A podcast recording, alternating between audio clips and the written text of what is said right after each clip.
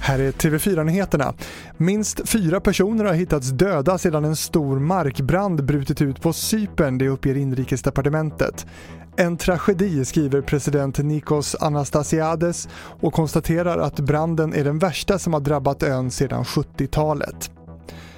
Den 17-åriga pojke som misstänks för mord och mordförsök har häktats.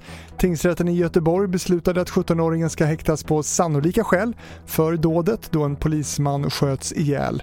Den åtalade 17-åringen var inte på plats i rättssalen när förhandlingen inleddes men hans försvarare Hans Palm upprepade att han nekar till anklagelserna.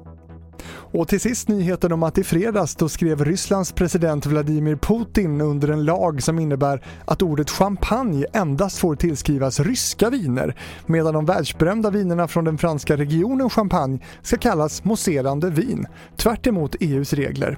Nu hotar champagnejätten Moët att helt stoppa leveranserna av äkta champagne till Ryssland.